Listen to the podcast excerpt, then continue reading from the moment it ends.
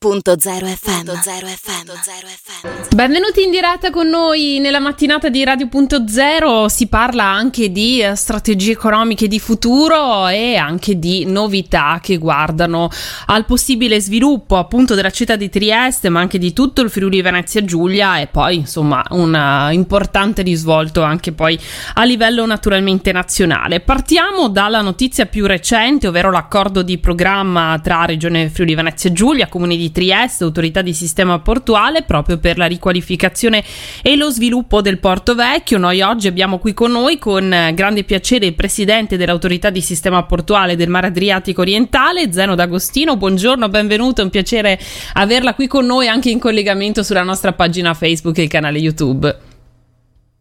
Buongiorno, buongiorno a voi, anche per me è un piacere.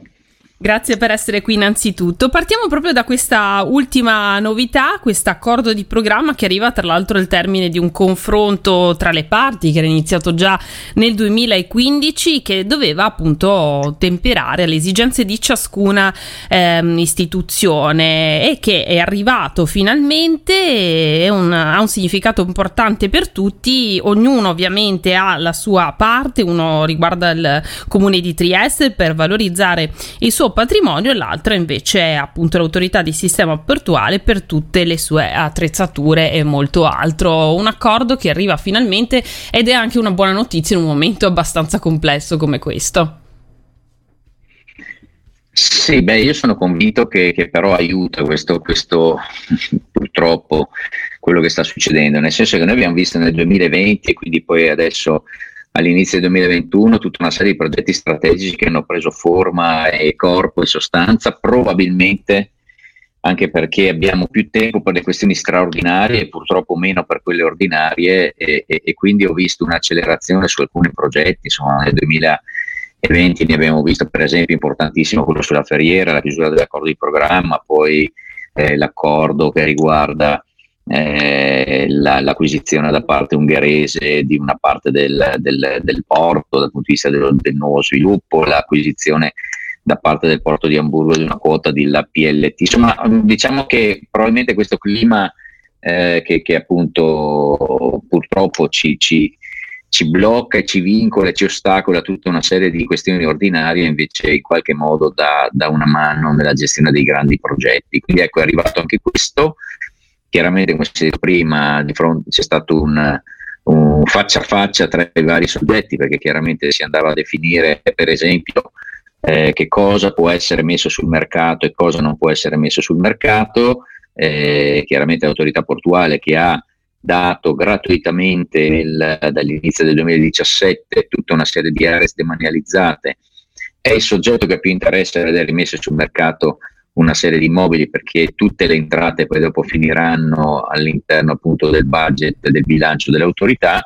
Insomma, questo, questo accordo alla fine l'abbiamo trovato anche perché c'è una buona, una buona armonia tra i soggetti istituzionali coinvolti e adesso, e adesso, vediamo. Chiaramente rimane una competenza più forte per l'autorità portuale, come si è detto, per quelle aree che sono quelle che sono ancora rimaste demanio. Certo. Vedi per esempio l'Adria Terminal, eh, con l'idea anche di sviluppo di un nuovo eh, terminal crociere e invece c'è la parte fondamentale da protagonista di, di sviluppo immobiliare dell'area che rimane in mano al soggetto più diciamo dotato dal punto di vista della, della proprietà che è il comune di Trieste.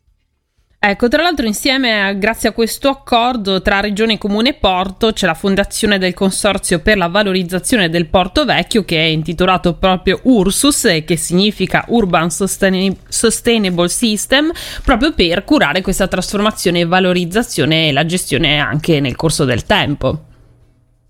Sì, diciamo che finalmente esiste un soggetto dedicato. Fino ad oggi erano i tre soggetti istituzionali che portavano avanti in maniera armonica ma comunque distinta questo tipo di attività. Oggi abbiamo finalmente la costituzione del consorzio Ursus. Io ci tengo molto anche al fatto che si chiami Ursus perché eh sì. devo dire che a me l'Ursus è particolarmente simpatico e secondo me è un grande può essere un grande brand appunto rappresentativo dell'operazione dal punto di vista urbanistico e di sviluppo immobiliare, per cui ecco, abbiamo finalmente questo consorzio, adesso chiaramente fatta la forma dobbiamo riempirla e, e, chiaramente di strutture, di persone e quindi questo è il nostro ruolo nei prossimi, ormai in qualche modo anche qualche giorno è passato, nei prossimi 60 giorni questo è il compito che ci siamo dati.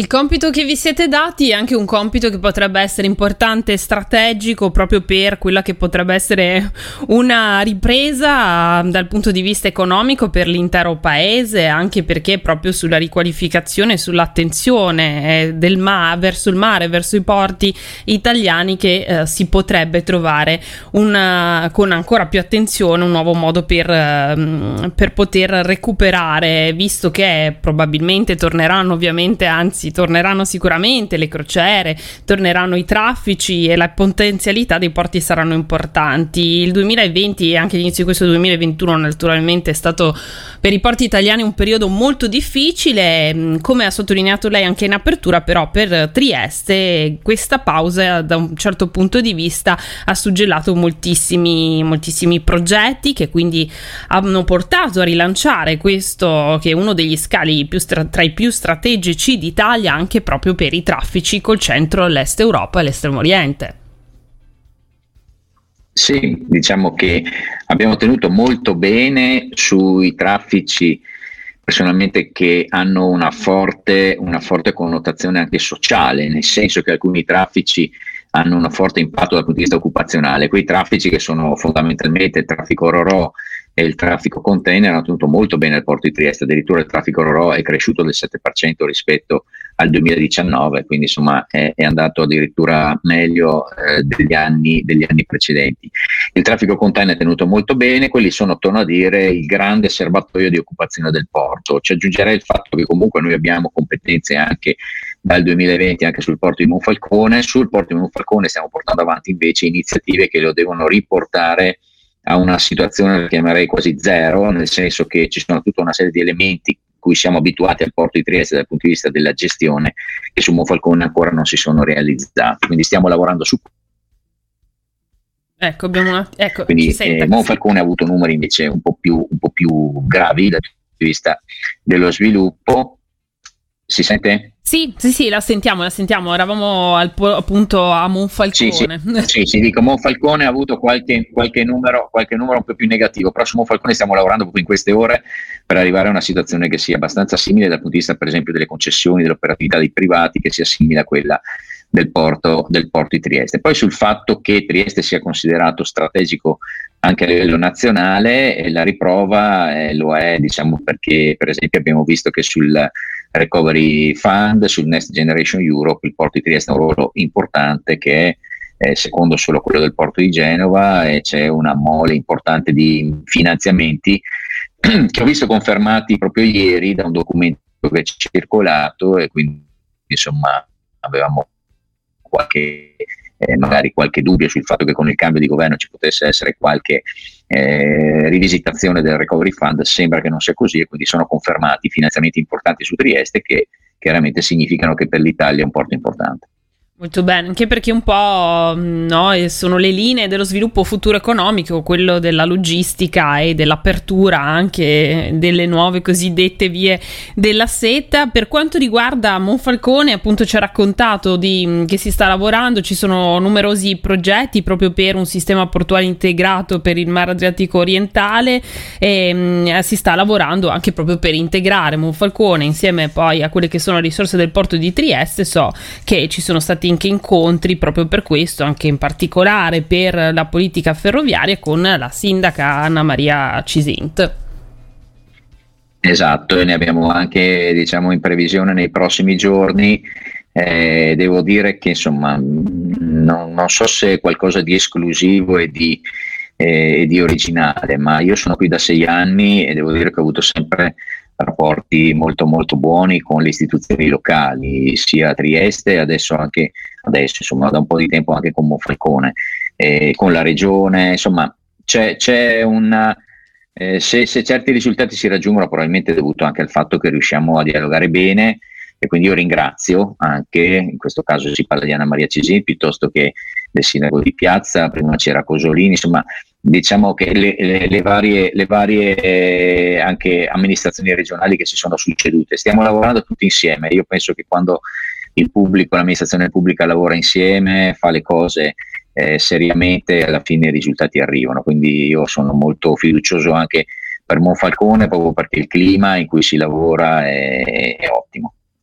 È vero, insomma, è anche importante che venga riconosciuta questa importanza strategica del porto. Prima abbiamo parlato del recovery plan, abbiamo parlato anche delle risorse messe a disposizione dall'Unione Europea proprio per i porti in generale e per i porti italiani. Eh, la parte dedicata, insomma, a Trieste in particolare si dedica soprattutto su progetti come quelli dello sviluppo sostenibile dei moli, le, le delle banchine. Da questo punto di vista so che state lavorando e stata da poco inaugurata la prima auto elettrica proprio del porto di Trieste.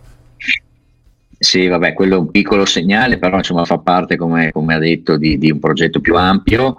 Sul tema, tanto per dire, della, della mobilità, insomma andremo a sostituire tutte, con, con, grazie a dei fondi europei, andremo a sostituire tutte le auto eh, appunto delle autorità portuali con veicoli elettrici. Abbiamo già due auto ibride, Porto Tirezia Servizi ha inaugurato quell'auto di cui si parlava prima, eh, stiamo, stiamo, lavorando su quello che si chiama il cosiddetto cold ironing, cioè il fatto di andare a elettrificare le banchine in modo che poi le navi arrivate in porto spengano i motori, voi sapete che uno dei problemi eh, più importanti sì. del, dell'inquinamento determinato dai porti è dato proprio da questo. Va detto anche che ormai siamo al terzo anno di analisi del cosiddetto della carbon footprint, cioè dell'impronta carbonica sia di Trieste e adesso anche di Monfalcone. Chiaramente in base a quei dati noi andiamo a fare tutta una serie di valutazioni. Sono circa 6, quasi 7 milioni i progetti europei, eh, cioè finanziato da progetti europei che andrà appunto a, a, a portare tutta una serie di, eh, di, politiche. Si sa anche, penso che questo sia abbastanza risaputo, che noi siamo quasi a questo punto da record mondiale nell'utilizzo del treno e quindi appunto di eliminazione di eliminazione dei camion dalle strade. Facevo qualche calcolo con i miei tecnici qualche giorno fa, noi togliamo, grazie ai nostri treni, togliamo quasi 10 km di, di, di camion dalle, dalle, autostrade ogni giorno, perché se mettiamo in fila tutti i camion che noi appunto sostituiamo con i nostri treni, stiamo togliendo 10 km eh, di, di, di, di, camion sulle strade eh, al giorno. E penso che insomma se uno ci, ci, ci, fa un ragionamento capisce di quale importanza può avere. Quindi il fatto che cresciamo ma cresciamo in una maniera totalmente eh, sostenibile. Stiamo rivedendo anche stiamo facendo eh, progetti e, e, e che si stanno concretizzando di efficienza energetica sugli edifici, sugli impianti, con la sostituzione eh, diciamo, di tutti gli impianti eh, di illuminazione con LED, anche questo grazie a, a finanziamenti europei.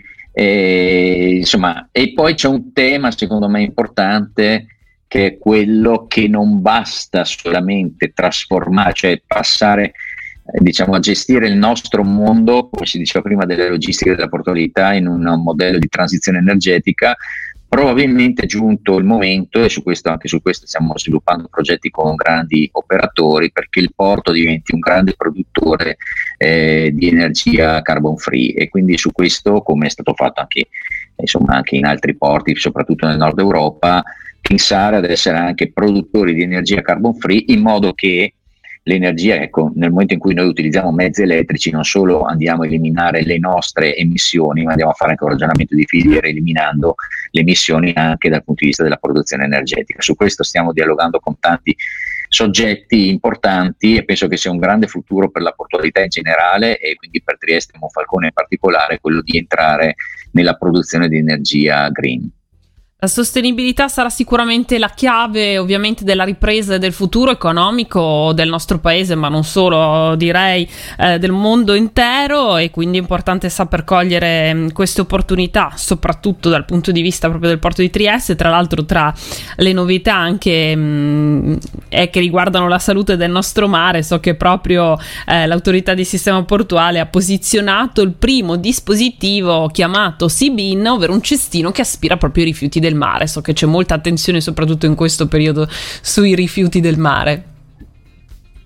Ma allora, per essere precisi, è il secondo, non è che, secondo, facciano, sì. grandi, sì, ecco, non è che facciano grandi cose, però, però ecco, anche lì torno a dire, io penso che sia importante, allora, da una parte dare dei, dei segnali, iniziare, e dall'altra invece strutturare scenari più importanti che vedono, tra l'altro io prima parlavo di 7 milioni, ma chiaramente se entriamo nel mondo della produzione energetica o quant'altro, insomma parliamo di investimenti molto più rilevanti. La cosa, la cosa importante è che appunto nel, io penso che ormai nell'ultimo anno anche personalmente la mia attività sia stata concentrata fondamentalmente sull'aspetto della sostenibilità e sull'aspetto energetico. Mm, chiaro che è banale dire che non è più una scelta, è un obbligo, penso che l'abbiano capito tutti ormai a, a livello globale, però la cosa importante è poi declinare e concretizzare queste, queste sensibilità anche poi in progetti, in progetti concreti. Mm, stiamo lavorando, non siamo gli unici, ce ne sono anche altri. Ehm, sulla, sulla, sostenibilità si gioca, si gioca molto. È chiaro che vogliamo, mm, non è semplice perché vogliamo da una parte crescere e dall'altra essere anche sostenibili. È chiaro che certo, eh, a volte la, le, le due, non è, non è, semplice, forse in alcuni casi può anche essere considerato impossibile ed è per questo che secondo me è importante declinare l'idea di porto non solo come hub trasportistico ma anche come hub energetico, perché significa che comunque si crea valore Certo, vediamo se... Ecco, abbiamo, abbiamo perso l'ultima frase. Eh, ecco, eh, eh, ecco.